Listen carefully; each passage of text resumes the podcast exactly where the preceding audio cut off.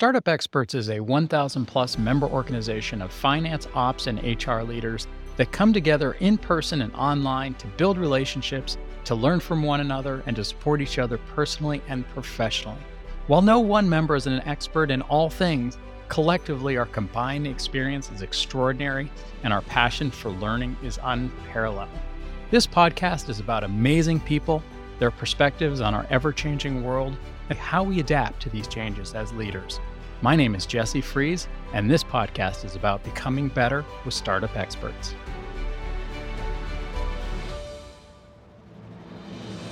Nathan Sheranian is a longtime member of the Startup Experts community and has been helping recently to build our new Salt Lake City chapter.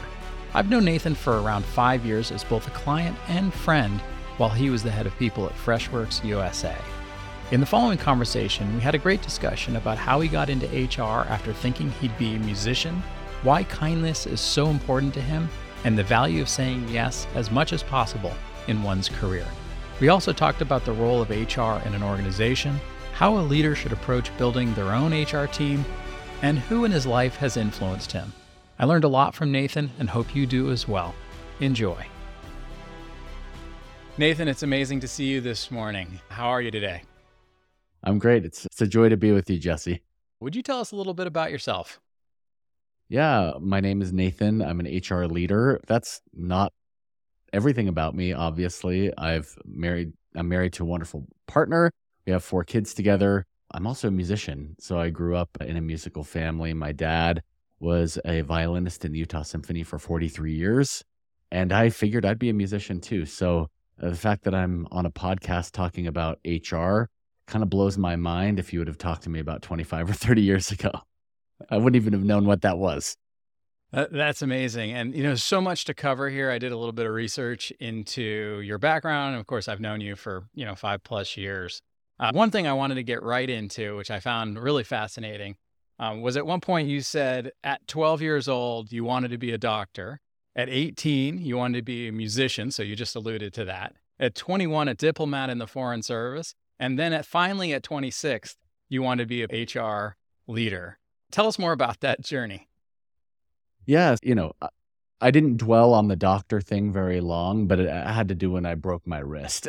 I was pretty fascinated by healthcare and, an orthopedic surgeon and all of that. So I thought that was pretty cool. And then I realized I don't really like blood that much. So I got cured of that pretty quickly. But as I mentioned, I grew up in a musical household. Everybody in my family is involved in music in one way or another. And, seeing my dad have a successful music career, I pretty much figured that was going to be the playbook that I would follow. So I ended up, in college studying music as my degree. I was a music major. As it turns out, I took a couple-year hiatus from formal schooling to do a 2-year stint doing volunteer work for my church in Hong Kong. And I'd never been out of the country before except for a vacation to Cancun, right? It's not like I was well-traveled or anything, but going to Hong Kong really changed my life. International city, people from all over the world. And I was immersed in learning Cantonese, getting to know people from all around the world. And I started to get really interested with the interplay of, cultures and people and business. I didn't really know what that was because I grew up in a music environment. So when I came back after my 2-year stint in Hong Kong and I got back into school, I began trying to piece all of this together. What did I really like? What did I really enjoy in my experience in Hong Kong? So I ended up with focusing on my bachelor's degree on international relations, economics, political science, some behavior, human behavior. And that I kind of was thinking about, I might be a diplomat, going to the Foreign Service or something like that.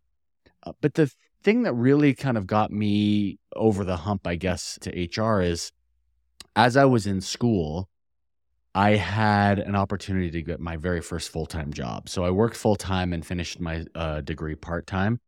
And I was a call center agent at the time. I was answering phone calls, and a mentor of mine said, "Hey, I think you'd be great as a supervisor." And so she put my name forward to be promoted. And so early on, I got an opportunity to lead a team, you know, right during college. And it was a multilingual team. I had team members who spoke Spanish and Japanese and French and all of that. So it was kind of global still, but it was in a call center environment. And that's where I really learned the nuts and bolts of how do you lead a team?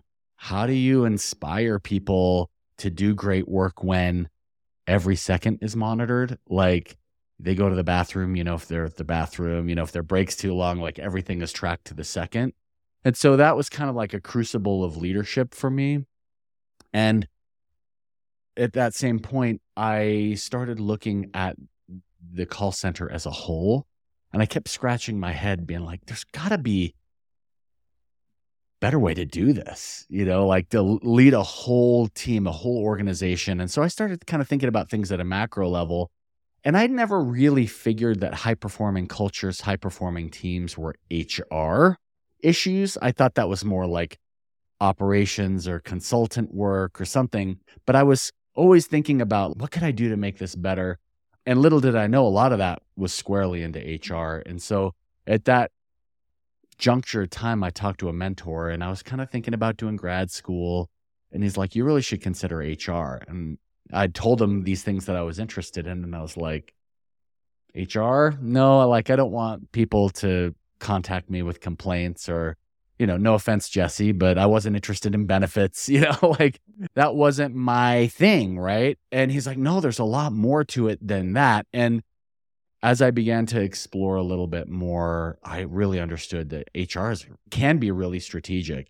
And so that's what ended up helping me pivot. I applied to a number of grad schools, got into Cornell, and that's when I officially pivoted into HR. And then I guess, so to speak, the rest is history. It was kind of a little twist and turn early on in my career to figure out what I really wanted to do. Yeah, that's great. I missed a few details, though. I wanted to go back on what is your instrument? Oh. And do you still play? And do you have a favorite song or musical style? Oh, that's a great question. So if you're on video, you can see it behind me. A trumpet is my instrument. Okay. It's back behind my left shoulder. And yes, I still do play. In fact, one of my friends from college, she's a professional musician now in the community. And I reached out to her about 3 months ago and I wanted to get back into it. And I asked her if she'd, you know, start teaching me lessons again. And it was great. So I actually had a lesson last night. So I had trumpet lessons last night. And at the beginning of the year in January, I'll be joining a local performing group to play, you know, more regularly. So I'm excited for that. My favorite song, it's hard to pin me down on my favorite song, but I definitely have my favorite music style. It's jazz. And in fact, I have my very favorite venue to listen to jazz. It's a jazz club in Greenwich Village in New York. It's called Smalls. It's this little dive bar. It's so small. You're like right packed in there. No better place to watch a live show. It's awesome. That's cool. It reminds me, we should probably put together a Startup Experts band here. I think there's a woman that is in Denver that plays a French horn. So we could pair the two of you up as the start. So walk me through, you know, kind of your earlier portions of your career. You know, it seemed to me that you were working for GE for a number of years being, you know, 10 or more, it looked like. Can you walk us through that a little bit? Yeah, so I got connected with GE through my graduate studies at Cornell. And this was kind of roundabout how it happened. So this was in the height of the Great Recession, when I got accepted to Cornell for graduate school. And I had planned on just joining in late August, like everyone does. And in late March, early April of that year, I got a call from the career services director that said, we don't really do this, but GE has a last-minute internship spot available for incoming students. Would you be interested? And my wife was 5 or 6 months pregnant at the time. And at first I was like, I don't know. Does it make sense to try to make two moves? Anyway, we talked. My wife encouraged me to do it. And I applied. And 6 weeks later, we were in Louisville, Kentucky, working for GE at the very first time. I'd never actually done HR before. And to GE's credit, they put me in feet first. I was covering for someone who was out on maternity leave. So she left on a Friday. I showed up on the following Monday. I worked all summer. I left on a Friday and the maternity leave ended and she came back Monday. So it was like a perfect slot. And I never had any formal HR training or experience before, but that was a perfect exposure for me to be like, this is what it's really like. I think I can see myself doing this. And to GE's credit, they gave me a ton of opportunity to just learn on the job and discover that I really like doing it. Yeah. One of the reasons I asked that question is, you know, the traditional route in the startup world is you work for a startup and they have one headquarter or maybe a couple affiliated offices. Certainly now with a more distributed world, you know, people leaders can be in different geographies supporting one company. But I saw that your career track at GE, you mentioned Kentucky, but also Milwaukee, Africa, Wisconsin, my home state of Maine. You did a fair amount of traveling. Yeah. So that was a little bit like the military back then. So I was part of a formal leadership development program in my early years at GE. And the idea was that you would be placed for a short period of time, let's call it 8 to 10 months, with a very specific mandate and basically a mission to deliver something of value in a short period of time. And you do that, you rinse and repeat 3 or 4 times over your whole experience. So the whole idea behind it was to accelerate your growth. So even though the leadership experience was, you know, 2 or 3 years, what the story was, and I actually believe it is, it's more like 5 to 7 years of experience sort of packed in, because at least for me, the biggest learning was, how do you drop into a new context? How do you learn the business? How do you deliver value really quickly? And early in your career, I mean, getting those reps really matters. And that made a big difference for me. And it's continued to pay dividends for me as I've gone on into more senior roles, because I'm comfortable in new contexts, asking the right questions, building relationships, and seeing opportunities to create value.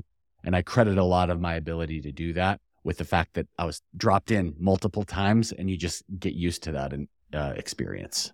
Yeah, no, that's fascinating. I actually can see a parallel between that experience and what a number of individuals in my professional network do when they're supporting different clients through a professional employer organization. You know, they're being inserted into different companies and different, you know, catastrophes, solving for it, and then moving to the next client the next day. And I often tell those individuals, you know, it's a mini MBA, you know, over a couple of years' time, you're getting 10 years of experience. And clearly in your case, towards the end of your experience in Maine, it looked like you became an adjunct professor. So you went from having no experience to being hired to tell other people about your experience.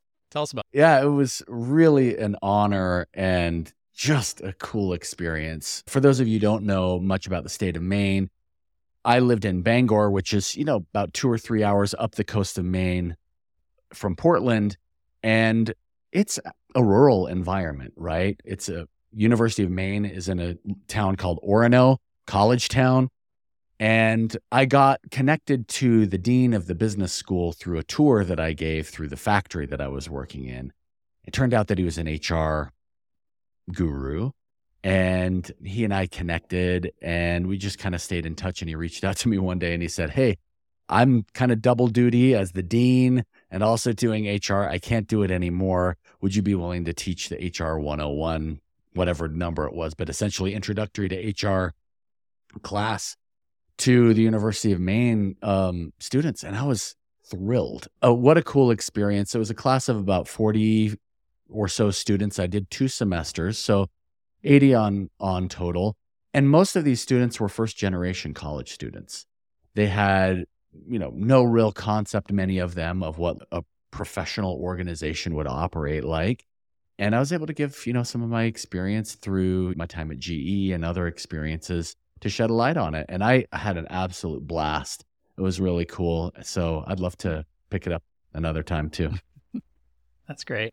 And then, you know, I met you, Nathan, about 5 years ago when you were at Freshworks in a really big role at a time when that company was growing a lot in the United States. Share with us a little bit about that experience. Yeah, just a little bit of context. Freshworks is a company that started in India. Amazing, innovative company that started in India. And when they hired me, the idea was we needed to build out our presence in the U.S. So I was essentially HR hire number one in the U.S. At the same time, they were going to relocate or hire the entire C-suite to be in the U.S. as well. So it had been an India-based company. The idea was to rotate to the U.S., take advantage of the market here, as well as prepare to become a publicly traded company. So the whole C-suite, with the exception of my boss, the head of HR, ended up in the U.S. And so I had this unique opportunity to be kind of like mini chief people officer just by virtue of exposure and proximity. And it was, hair on fire growth. We grew from just talking about the HR team as a whole. I was basically HR hire number one. By the time that I left after 3 years, we had 25 people on the HR team in the U.S. And kind of tracking that, the business grew equally as aggressively in the United States as well. The cool part that I was really grateful for is not only to be a part of the hyper growth, which is always fun and exciting, but I was able to be heavily involved in helping prepare the company to become a publicly traded company. I was able to, write the people and culture section on the S1 and help create the analyst and investor decks for the roadshows and all of that. And so those are really cool experiences that I was really grateful for that, had the geography played a little bit differently, I may not have had. But because the geography played the way it did, I got all these great experiences that I'm so grateful for. So that was, rocket ship growth mode, and to be able to build something really from scratch that had never existed before, and that was really fun. Yeah, and there's a lot of folks I know, a lot of members in Startup Experts that embark on that journey. Are there any learnings or takeaways that you'd share back to the group as you were exiting Freshworks? You said you'd say, "Oh, I wish I'd known this then." Yeah. I think one of my biggest learnings is sometimes I can take certain things for granted. In other words, before I joined Freshworks, I was at Cisco. And before Cisco, I was at GE. Big, large, global companies. And so I was in this new startup environment, and there were certain things that pretty much assumed people understood about the role of HR. And, a lot of my assumptions were, well, of course, HR is a strategic function, right? Of course, we can add value on the business strategy and be involved in those discussions. But what I learned is that a lot of leaders, business leaders who are in a startup environment, they may never have worked with HR in that way before. And so there's an element of education, I would call it patient education, that is required for an HR leader in that startup environment to insert yourself where you may not have been naturally invited. And I realize that can feel a little bit awkward for some people, and also might feel a little bit weird for the business leaders if they've never seen HR show up in that way before. Like, why as an HR leader do you want to come to a product review meeting? Or what does it matter what our customers are saying? And my response back to all of that is, this is our business. In order for us to deliver what we need to for our business, we need people to do that. And my job is to help our people, right? And so it's not a huge stretch to make that leap. But what I found is that dynamic of what a real strategic HR professional can play is just not well known. And so I think the patience is really required, and you may not be able to solve all of your problems right from day one, but if you're able to, make some baby steps and, build some influence and credibility, then I find that leaders are a little bit more willing to kind of bring you in. You got to get the basics right. Like, they'll probably look at you for hiring and firing and keeping the company out of trouble and all of that. So you got to do that, but that's not sufficient, right? I don't think that's sufficient for being a great company, But a lot of leaders, that's where they're comfortable. And so you kind of have to keep working it. And sometimes it can be frustrating. Sometimes it can be challenging. But I think, you know, the more that you can deliver, the more trust and credibility you get, the greater trust and allowance you'll have to do some other really cool things. Yeah, that makes a lot of sense. And when you arrived as that first mini CPO, as you put it, in the United States, and you were building a team around you to help scale on the corporate goals, walk us through how you put together the team. You know, there's a lot of challenges with building a effective people, leader, team, and organization. And we'd love to get your perspective on that process. Well, I think for me, the biggest thing was a healthy dose of introspection and reality of the things that I'm good at and the things that I'm not good at, or maybe a different way of saying the things that energize me and the things that do not energize me. When you're in a large company like Cisco or GE, you work in a very narrow slice of the business. It's narrow and deep. When you're at a startup, it's very, very broad, and maybe you only skim the surface on a lot of things, right? You're kind of bouncing here and there. And so for me, what the key to success was to find people that complemented the skills that I had in an opposite way. In other words, I didn't want people to come in who had the exact same skills that I do. And for me, one of the things that I'm not great at, I will be perfectly honest, is like HRIS. I haven't spent a lot of time building systems and things like that. I think kind of more on the strategy and culture and people side. So I needed to have process experts with me who could help me deliver that for the business. And I think there's a temptation as a leader to say, well, I got to know it all. Like, I got to know it all.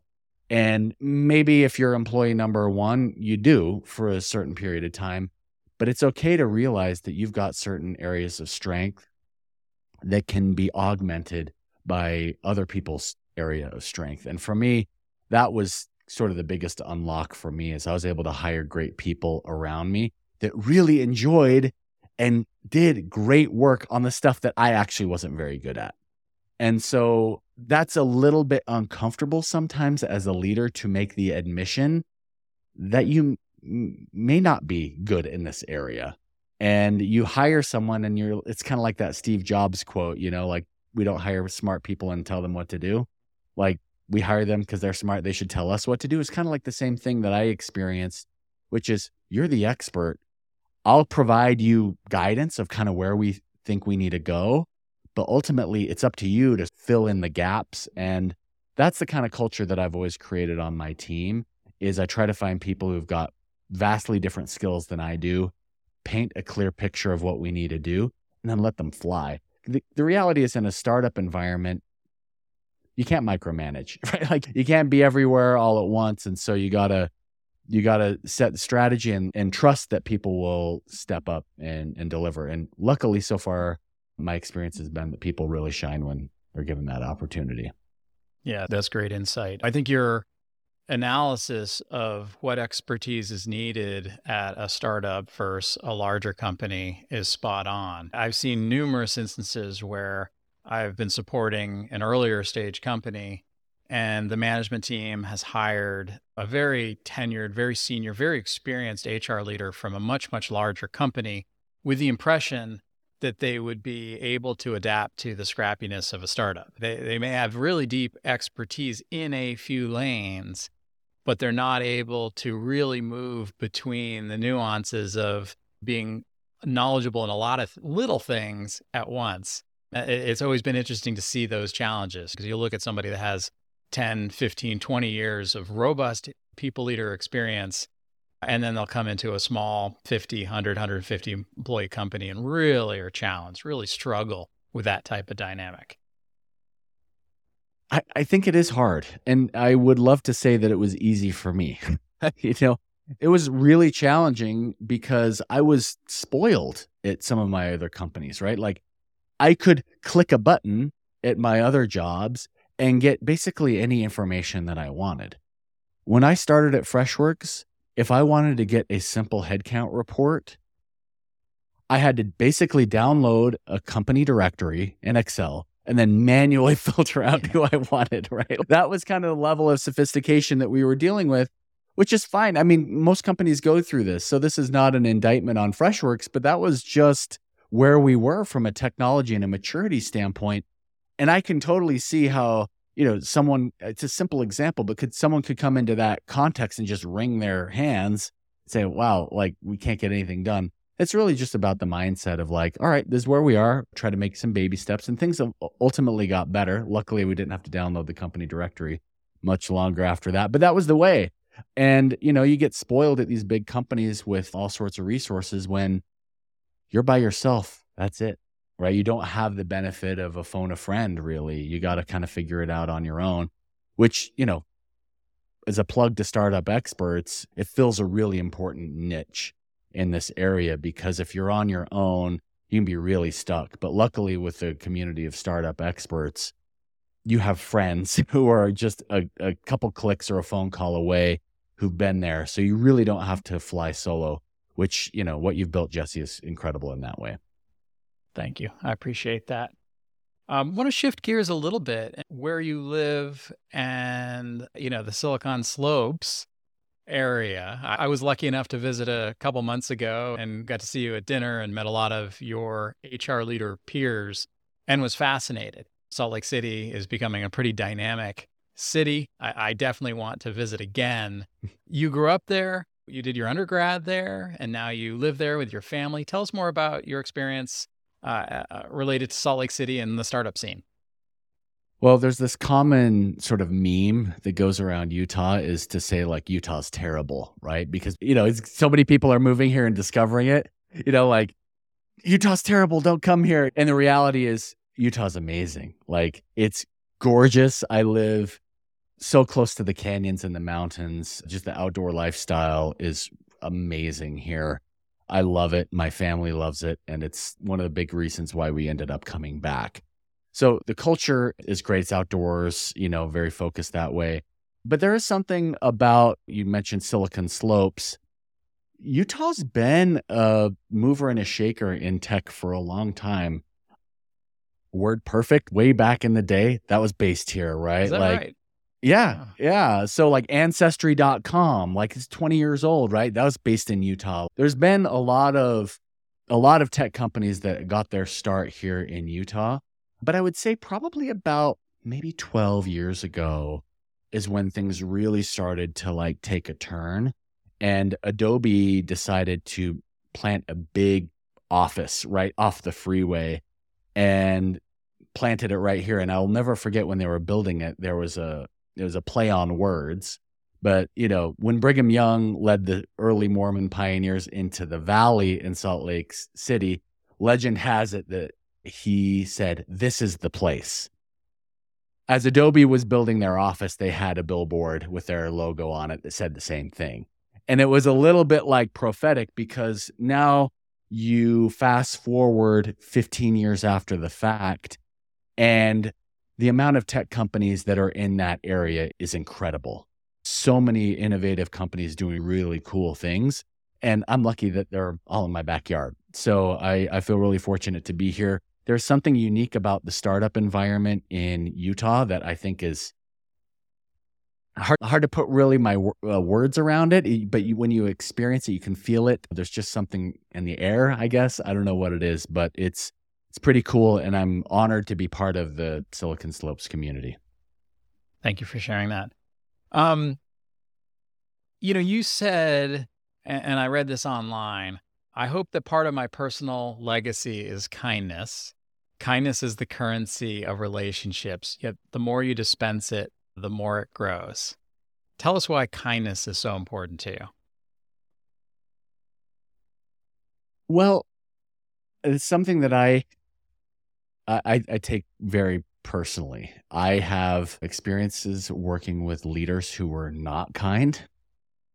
I think maybe some of us have all worked with leaders like that. I won't call out anyone in particular, but I worked for a specific leader when anytime I ever was interacting with this person, I got a pit in my stomach, right? And I knew what that did for me. And it made me retract and retreat within myself. When I felt like I was being attacked at everything I was trying to do, I couldn't be my best. And for me, when I am at my best, it starts with kindness, when people are giving me kindness. And I think some people will perhaps mistake what I might mean by kindness by just being like nice all the time. And you talked about kind of my music experience, and I think this has informed how I actually lead as a leader. Kindness is not conflict avoidance. It's being able to give real insight, real feedback in a constructive way. And I learned how to do that as a musician. When I take lessons every week, my trumpet teacher, she'll point out things that I'm not doing right. And I don't get offended by it. Like, I'm paying her money to tell me how I can get better. And that's a little bit how I think people need to think about, you know, being able to show up kindly at work, which is, I think we all have insights and feedback and help that we can offer to one another, but we don't have to do it in a mean or a demeaning way. It's about uplifting. And for me, that's the key. And that's the key for me. And luckily, you know, I think I'm a kind leader. I think people can trust that when I'm giving maybe even hard feedback, that they know that it's from a place of wanting to help them grow and be the best that they can be. And I think sometimes leaders fall in this trap of giving hard feedback as a way to validate themselves. And I don't think that's necessarily productive. I think the best way to do it is to give feedback with the intent of really making someone better. And if you can express that real, genuine concern and care for someone, they'll want to listen to you. And, you know, if we can all show up with kindness and help one another be the best that we can be, not in a judgmental or a harsh way, but in a way that really gives people the opportunity to grow and experiment and try new things and be supportive.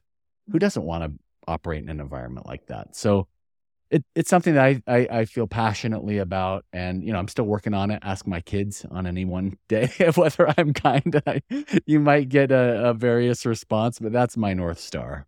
Yeah, no, that's great. I love that. And it's such a great perspective.